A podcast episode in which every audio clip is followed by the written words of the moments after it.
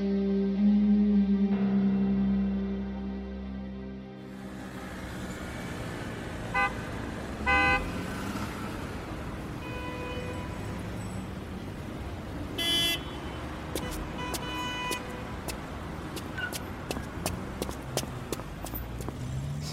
是谁？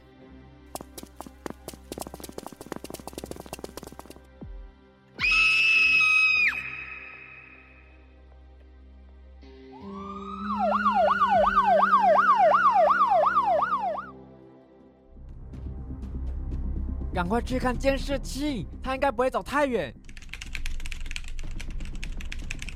有发现了，他往这个方向走。我们今天一定要把他捉回来。线索断了，从这个地方开始就看不到他的踪影。不可能，一个人不可能凭空消失。赶快，赶快把附近的监视器都找回来。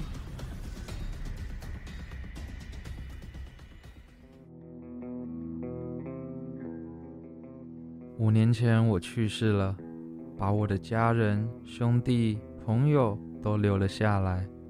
而我变成了鬼魂一样的存在。如果你仔细聆听，死人是会说话的，因为不是所有死亡都是一样的，有些是真实的，而有些只是故事。问题是你相信那些故事吗？死去的那个人真的是你以为的人吗？如果你用心聆听，死人是会说话的。欢迎收听《解密吹哨人》。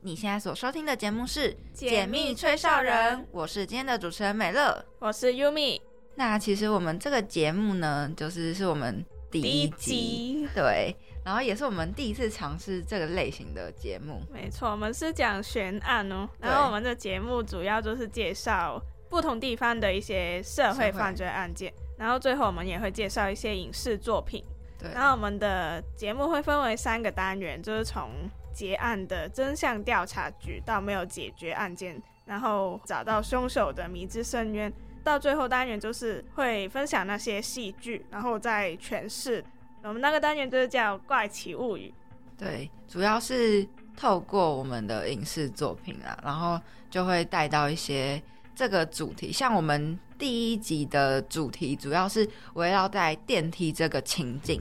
然后就是做跟电梯有关的一些案件的一些叙述。那我们就赶快进入我们的第一单元吧。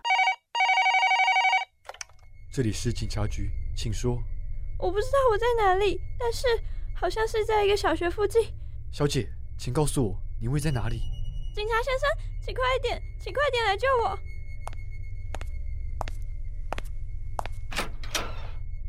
我错了，大叔，我错了，求求你不要杀了我！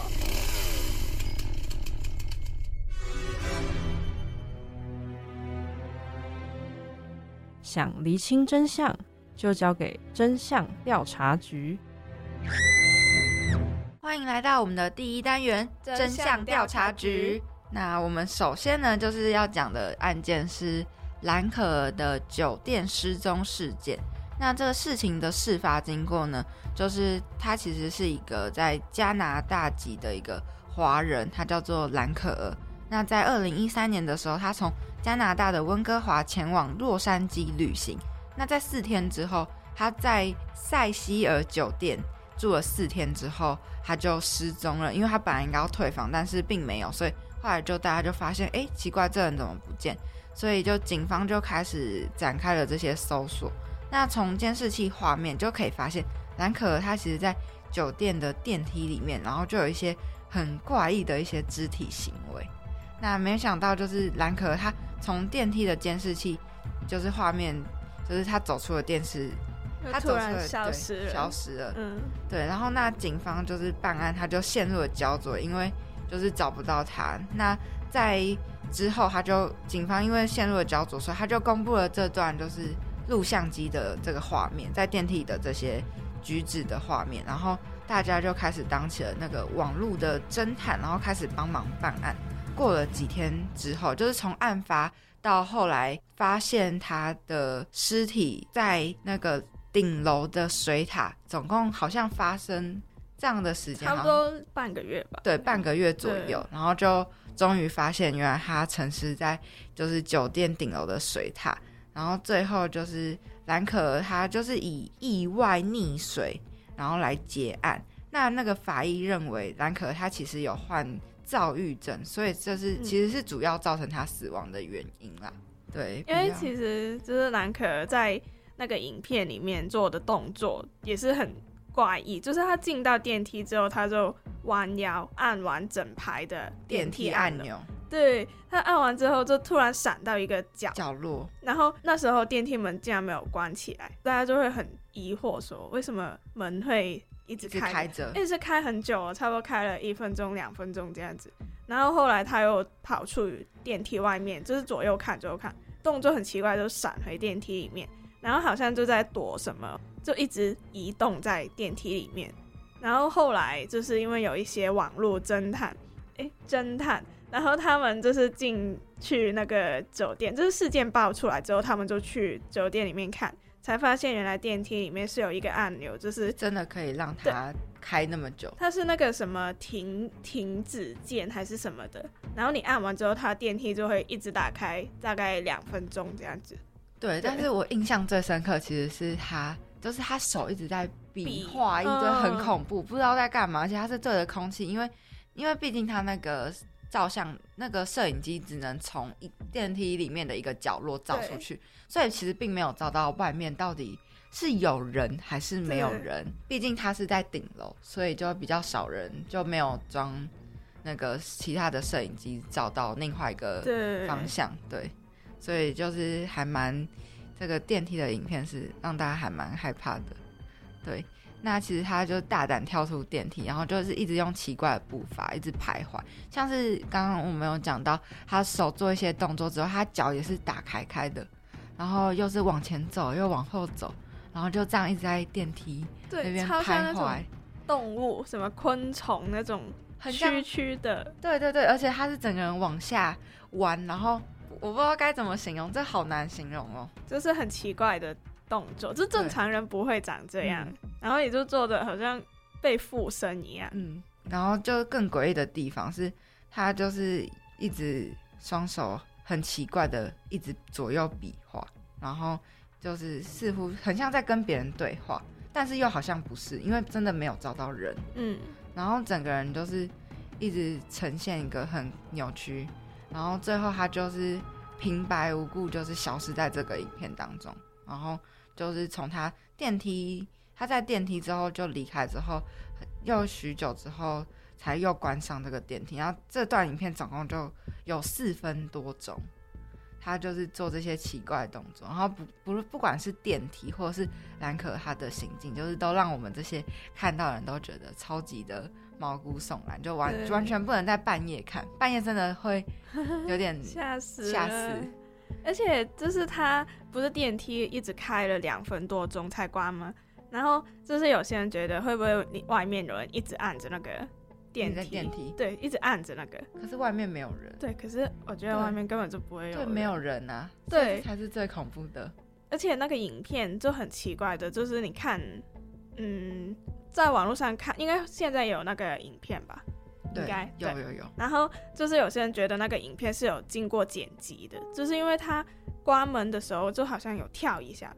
然后大家就觉得会不会是经过剪辑？可能剪辑的中间那一段影片就会拍到有人在外面，就是跟他对话，可是就很诡异。但是他嘴巴也没有动，对他只是对着空气比划，然后就是不过那些酒店跟警方的人员都否认说那个影片就正常的，就是原原原个原原档没有经过任何的修改，对。然后针对那个电梯门一直没有关，就是说是按了延迟键嘛，让电梯停两分钟这样子。然后有些人就会觉得他们是不是在玩电梯，就是他是不是在玩电梯游戏？对看起来就是从那个影像和后来的人分析，又觉得好像应该是没有。对，然后后来就是因为有些调查，他失踪之后，就是失踪之后去调查这个事件，然后就问了他一个好朋友，然后他就说觉得南可儿是被人下药才会做出这些行为。可是后来警方跟一些精神研究人员就说，觉得南可儿其实是他的躁郁症发作才会导致这些事件发生。对，那在我们就要讲到，其实兰可儿她在顶楼水塔到底是如何被找到的？因为从警方开始接获兰可儿的失踪之后，他们就随即赶快展开调查，然后还公布了兰可儿刚刚我们提到的电梯影片。那其实他最后的身影确实就是在这个酒店里头，所以警方就是带了很大很很多的，不管是搜救犬啊，或者是警方的搜救人员，然后就整个搜寻了整栋大楼，但是都没有任何的收获。然后就是兰可儿这人就仿佛就像人间蒸发一样，一直到案发的大概十几天过后，然后才有人在就是酒店的客房就有人反映说，就是什么水压过低啊，然后或者是那个水龙头打开流出来的水就是有味道，或者是颜色不是水的颜色，是灰灰的，对灰灰的。然后就是我还有看到影片是说像梨水这样子，对，就是很像泥巴。对对，超就是混浊的，就是有点土黄色的那种水，然后所以维修人员他们才就是觉得，哎，可能是顶楼水塔没水，然后他们就因此维修人员就到了顶楼的水塔查看，然后没想到一打开水塔的那个那个水塔的盖子，然后就发现它就是就是有失踪的蓝可就沉尸在那个水塔里面。然后，其实我觉得那个水还蛮恶心的。就是如果我是那个住客，然后你又不知道那个水是这样子，嗯，可能你以为只是呃什么锈，对，生锈，生锈或者怎样，水会脏脏的。对，那可能我还能接受。我刚洗水塔的时候，那个水其实一开始也会脏脏。对，可是你不会用那些水来洗澡、刷牙。对，不会，不会。可能是一点点，你还会觉得说整一下可能会变干净。可是你他们一直用了蛮，就是他们该用了十几天用这支水刷牙，你就真的要吐出来。然后我那时候看到，就是有被有访问，那时候还在酒店里面的人，他们都觉得他们的脸真的是整个都绿掉了。对对对对对，不然就整个都苍白。我觉得应该会苍白，因为毕竟这种事情就是根本不会没有想过会发生。对。对，然后他们因为南可儿的事件，后来就是受到全美国甚至蛮多其他对全世界的关注。然后，而且最关键的是他的电梯影片，因为他们有上传到 YouTube，然后就更多人去看，然后发现尸体的地点是水塔，这个就令到就是让整个案件变得更加离奇。对对，然后也有一些人就是阴谋论这样子，就会觉得他是不是被杀而不是自杀。而且最奇怪的是，南可被发现在水塔里面的时候，他是没有任何伤痕，然后很多迹象都觉得其实是没有外力，没有外人介入这个案这件事情。嗯，就是开始被警察排除了他杀的可能性，然后就说他可能只是他精神有问题才跑去自杀，然后也有一些人就觉得。如果他真的要自杀的话，为什么要跑到那么远楼？对他用那么而且恐怖的死法。对啊，而且如果没有人找到，就没有人帮他，就是处理他后面的事情。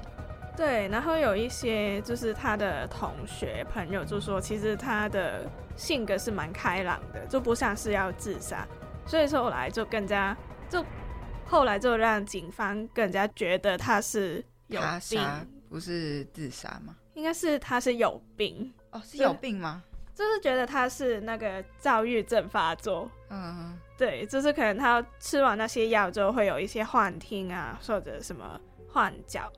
幻觉，所以才会在电梯外面比一些很奇怪的一些动作。对，但是我觉得他有一个很大一点，是因为他的同学们都一直说他是很开朗的，对，然后就会没办法联想到其实他有这些就是精神上的疾病。嗯，就会觉得一个那么开朗的人，怎么会对啊。有这么负面的行为，可以想到要这样子？可是我又会想到，就是他们不是入住这个饭店，是跟两个朋友一起住，对，然后因为他们后来就是被发现兰可失踪的时候，他是自己住一个套房的，嗯，然后就是说他另外两个朋友觉得他很奇怪，怪。就是他会做出很多很奇怪的举动，行对行为举动，然后后来就受不了了，就要决定分开住，然后兰可就自己搬出来，就搬到也是同一栋酒店，但就搬到别的房间去，嗯，然后后来就失踪了。对，所以后来都一直没有人发现他其实已经失踪，好像不止一天了。嗯，对，那其实讲到刚刚那个水塔的位置，那在警方其实后来就是虽然是以溺水结案，但是还是这个问题还是有很多疑点。就是它有其实有一个纪录片，然后它就是有指出，那这个酒店其实它只有两条路可以通到顶楼，一个是通过安全门，然后另外一个是从户外的一个逃生梯，然后一路这样爬上去。那个梯很恐怖、欸，对，它是在一个是在外面的，它是没有就是没有保护的，是楼，就真的是铁栏杆，然后就对，走上去。就是那种你平常在大楼外面看到，可能有一条梯，就是那种梯，对就是完全没有保护，就是你一放手就会掉下去。对对对，所以就其实他到这个地方是如何到达，也是一个很不知怎么解释的一个问题点。然后，而且酒店人员他还说，那个安全门啊，其实是有一个警铃可以连接的，就是你只要打开门，就会警铃就会响。没有钥匙的话，他就一定会发现，就是有人就擅自打开了那个门。但是其实后来，因为有时候有很多大侦探，就是网络侦探，大家都去调查，后来发现其实那个安全门根本就没有警铃这回事，因为他们开了之后发现他也警铃也没有响，所以就就没办法知道他到底是从哪条路线到这个水塔的。然后再来就是警方和法医都推论他最后是因为躁郁症，然后导致溺水死亡。但很多网友他们都没法接受这个说法，是因为就算是罹患精神疾病的话，也很难会自己跳下去吧？就是你跳去那个水塔，我觉得先要你敢这样子吧。对，而且还要有这个勇气耶！你要先爬上去，而且他也不是说哦，就只是站上去然后就掉下去。对对对，这不是游泳池啊，现在是水塔哎、嗯，就所以他就非常的让人家觉得很不正常，就是让人家嗯觉得可能是被下药，才导致这些事情的发生。所以很多人到现在还是觉得这其实应该算是一个无解的谜团吧。对，那针对其实南可的事件，就是看警方跟一些比较有科学根据的解释去讲这件事情的话，警方就是透露南可的姐姐表示，南可曾经有过躁郁症嘛，然后对。他不是会按时吃药的人，所以才会造成他精神上可能就会比较有时候会崩溃，可能会看到一些不存在的东西，或者就是行为会很古怪，像电梯外面那些举动。嗯然后也曾经因为这样子去住院，就是因为他的躁郁症是蛮严重的，然后也有是觉失调整，然后也解释说他在电梯外面为什么会这样子，他可能是害怕有人追他吧，或者有人要害他之类的。才会就是一直有那种闪躲，然后跟人家对话，然后在躲避人的感觉。嗯，因为他们这种有精神疾病的人，他们就很难控制说那个声音怎么一直徘徘徊在他身边，然后就让他可能很不舒服。嗯，然后，嗯，就是有一些解释，就是说可能南可就是为了要躲这些声音，然后就一直跑，一直跑，甚至要爬那个水大楼的爬梯，就是爬到顶楼、嗯要躲起来，可能就看到水塔，就觉得想说可以躲在水塔里面，那就躲在水塔里面，就没想到跳进去就出不来了。。对，所以就造成现在的悲剧。对，那其实因为蓝可这件事情，它还有一个很让人觉得很诡异又恐怖的地方，是因为就是它其实这件事情就是有很多恐怖的巧合，跟有一个鬼鬼片的电影，然后叫做《鬼水》，还有很多很类类似的情节，然后都有发生，像是兰可的英文名字的前后颠倒，然后就是兰可离开酒店前最后地方去的那个有一个最后书最后店书店，嗯，然后还有很奇怪的那个即兴的邮递区号，然后输入在 Google 地图上，然后竟然会竟然是兰可下葬的那个墓园，然后所以还有除了这个之外，还有就是那个电影其实它的情节就是跟兰可在水塔里面被发现的很相似，对，就是一样有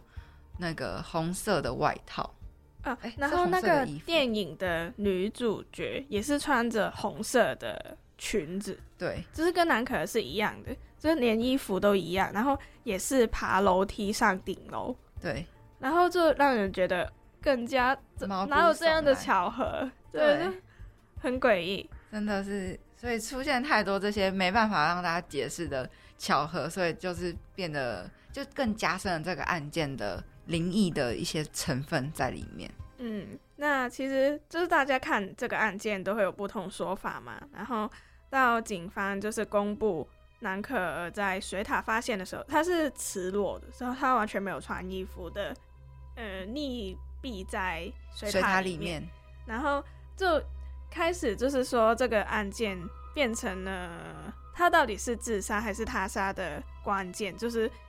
他水塔盖有没有关上。对。然后就是很多这种犬测，然后加上他生前就是嗯失踪之前，就是一直被那些精神疾病困扰，然后也有产生了很多的症状，也开始就是提醒大家就是要关心身边的人，就是如果他本来是有疾病的，是不是要需要一些，就是他会不会需要一些协助协助或者是关心啊，也要多多关心，否则对，就可能提醒一下，就是他或者关心一下他服药的状况，嗯，然后就是比较重要的是，就可能他们需要别人陪伴在身边，就不要说因为他有病啊，就哦那就不要管他，那就分开分开这样子，对。对，就是那个后果可能大家都不太可以承受对。得了，对。然后他，而且他的案件其实其中有一个莫德比，就是莫德比是一个金属金属乐团团的主唱，对这是一个乐手，然后也是在这个案件里面，就是大家会觉得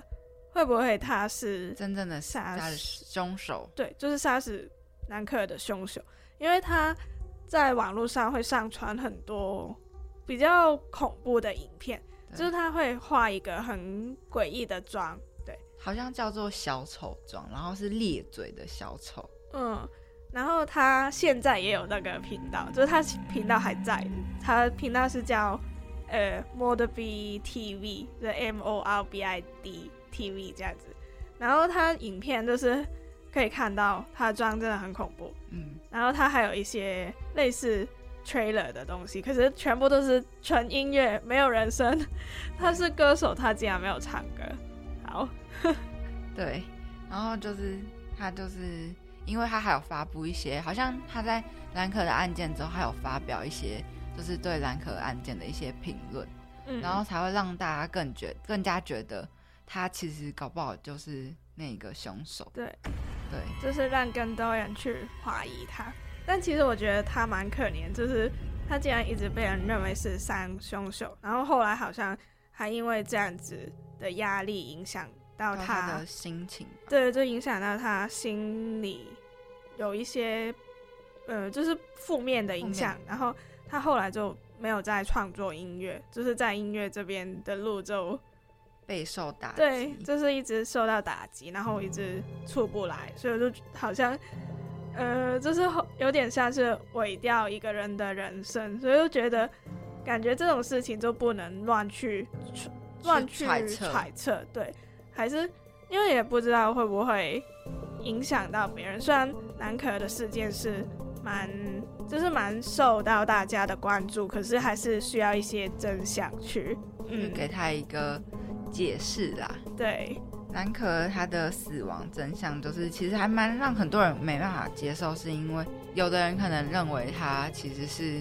下药，那就让他觉得是下药吧。可是主要我们法从法医和警方认为，还是最后还是认为他其实是因为他自己的疾病造成了他的那个死亡，所以就就是不要就是像刚刚提到，就是因为一些网络的风向，然后去害到另外一个影响了另外一个人的人生。那其实我们这个案件就差不多到这边，就大家应该也有了不少的了解。那接下来呢，我们就来进入我们的第二单元，为大家介绍相关情境的未解悬案。这里不是易云山吗？奇怪，我们怎么会走到这里呀、这里不是有个常发生命案的山崖吗？好像是哎。快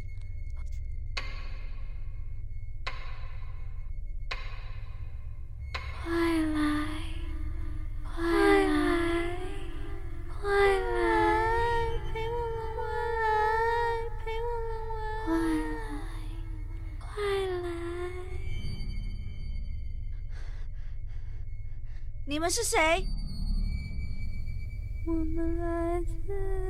明之深渊。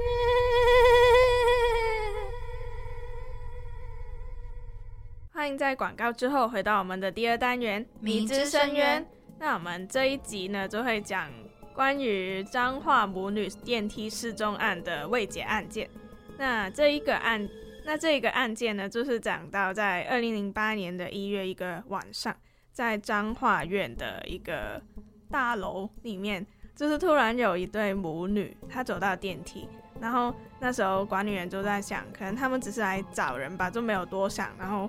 就发生了一些离奇的事事件。对，那他们为什么会离奇？是因为他们搭进电梯之后，他们就把他们的外套留下，然后还有他们的鞋子留下，然后就走出电梯，然后从此之后就消失了。这对母女就再也没有发，就没有看到他们。那隔天管理员他在巡逻的时候呢，他在电梯里其实看到一大一小的两件外套，还有一双凉鞋，然后就在想说，这到底是谁留下这些东西？然后监视器就是，他就去调了监视器的画面，然后就发现，哎，前一天晚上就是突然有一对就是不是这栋大楼的住户的一对陌生母女，然后他们就骑机车来到了这栋大楼，然后一进电梯呢，他们就直接就是搭往那个这栋大楼的最高楼层，就是十一楼。然后等电梯到十一楼时，他就突然把自己和他女儿的外套都脱掉，然后接着就开始脱掉两个人的鞋子，然后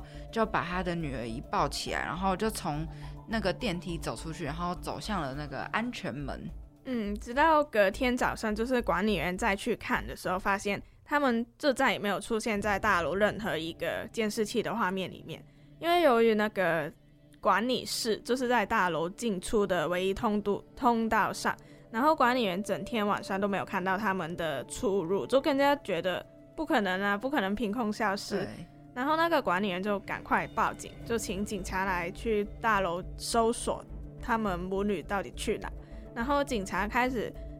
呃，就是去所有可以进去的空间，像是那些水塔啊，呃，配电视机房这样子，或者一些楼梯间，就是所有巷子都找过。对，然后就是都没有发现其他任何遗留下来的一些痕迹或踪迹，所以就更让人家觉得这对母女到底为什么会凭空消失？就想说，哎，他们到底是离家出走，还是就此就被杀对被杀，然后遇害？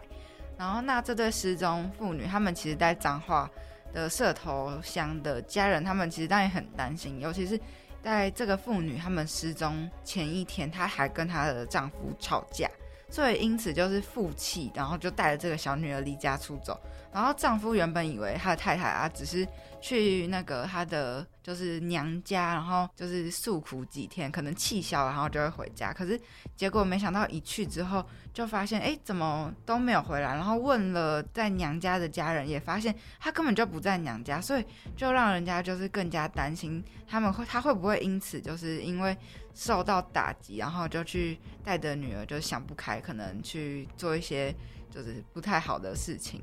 因为我真的是真的，我真的觉得这种很讨厌的，就是你自己要死就算了，还把自己女儿带去带去死对对，为什么要就是拖一个就是年纪轻轻的小生命，他又没有做错什么事？很冤枉？对，而且就是从他们家人发现母女失踪的四天之后，这事情开始有一些眉目。然后母女他们离家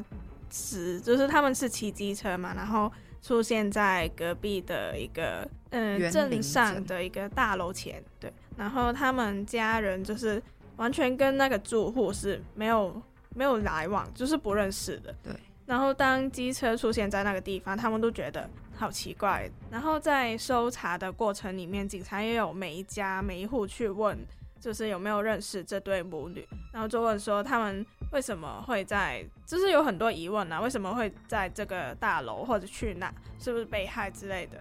一直都没有头绪。然后知道这个事情就是在彰化，呃，就是有不少的骚动，就是让很多人关注这个事件。对，但过一阵子又没陷入了。沉寂。对毕竟因为失踪啊，因为平常那时候好像有看到大家有调监视器，就会发现他们就是真的是走走进去之后就没有出来。可是有人好像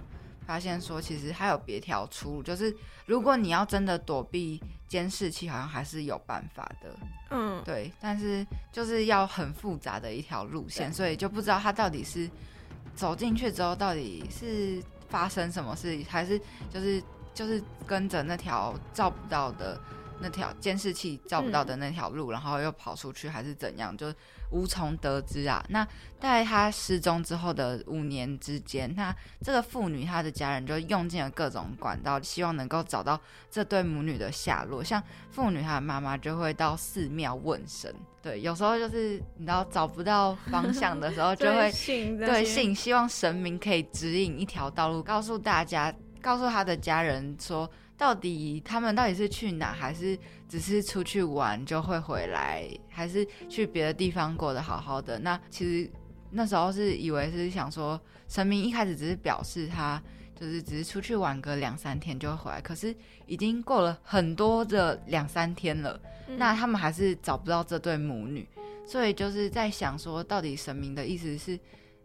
就是还是要对还在世吗？但就是，可是人又不知道在哪里，可是就是也没有得到另外的更进一步的一个指示，嗯，所以那这件事情其实那时候就让大家想到，后来兰可的事情就曝光之后，大家就又回去回想，哎、这个也是电梯发生的失踪案，怎么可能会凭空消失？就会不会像兰可一样，就是秘密离奇死在一个大家不知道的角落，只是大家还没有发现而已。对，然后其实他们不是说有警察去查每一间房子嘛？可是那时候就是他们警察没有拿到搜查令，他们只是每一家每一户去问，但他们没有，其实没有走进去每一家每一户去看，对，他们都是只是说问有没有看过，看过这个，所以就会让人觉得，会不会其实她是想要躲，可能躲她丈夫嗯。或者躲什么，就是居民的帮助之后，就是他们可能躲避一些监视器的角度，然后变装离开大楼，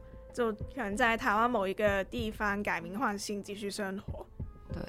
所以那其实这个离奇的案件呢、就是是失踪案嘛。那其实这样的失踪案在台湾的失踪人口中，其实它算是冰山一角。那即便台湾就是是这么的人口稠密，然后社会网络那么发达的国家，但每年其实都还是多达两万多人的通报，就是有失踪人口这样的事情发生。那在台湾的警政单位的努力下，就是巡回率大概可以到百分之八十趴左右。那即便如此，可是大家还是可以想象，就是就是一年过一年过去，就还是会一直不断累积不少很多人数。那那些就是。很多人就在焦急的等待，就他的子女啊，或是爸妈可能失踪了。嗯，那所以如果下次可能大家在街上或网上，如果又再次看到类似像这样的失踪人口的消息，希望大家可以留意一下。就是路上搞不好你就看到某个人，就可能是他就是失踪失踪的人，对对，这样就可以帮助那个家庭一个忙，就可以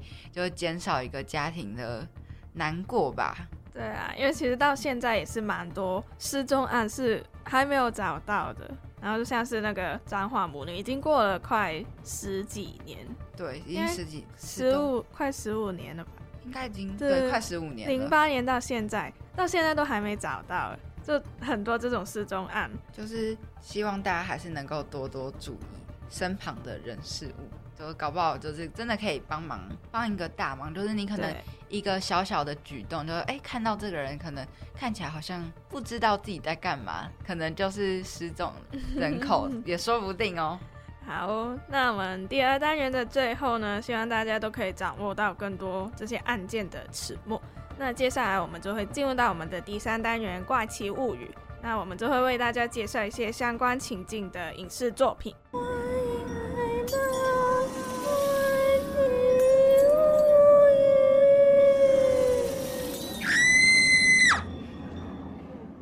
欢迎在广告之后回到我们的第三单元《怪奇物语》。那就是其实我们这一单元呢，主要来跟大家介绍的是，就是兰可儿案件，它其实有拍成一个纪录片。那这个纪录片主要我们现在会告诉大家讲述的是这个兰可儿这人的背景，还有发生这个案件的那个这个酒店它的其实背景故事，还有它其实这个地点有很多背后其他的一些争议之类的。那首先呢，就是兰可他其实是香港移民加拿大的第二代。那在二零一三年，他就是从加加拿大到洛杉矶独自旅行，在一月三十一号的时候，他就失踪了。那亲人报案之后，才发现他其实没有离开过这间塞西尔酒店。那他就是开始展开了，警方就开始展开了这些大搜索，但是怎么样都没有下落，是直到二月十九号才因为客房有人抱怨那个水质的问题，所以更换房间还是没有改善之后，又有类似什么水管卡住的这些现象，所以饭店的工作人员他们才开始去检查水管，然后一路就查到饭店顶楼的水塔，然后才发现哦，这个水塔竟然漂浮的是兰可儿，就是已经在里面浸泡许久的这个尸体，对，而且是脸是朝上的，不是朝下。而且就是纪录片里面蛮大争议的，有两个，算是有两个点吧。第一个算是它水塔盖就是有没有关上的问题，第二个就是它尸体面上，就是它的脸是朝上跟朝下，就是感觉这两个就是在纪录片里面一直有在，就是有一直有很多争议，因为那个水塔盖就是不是说呃，就是他在警察头。头几天发现南可儿失踪的时候，他们有去，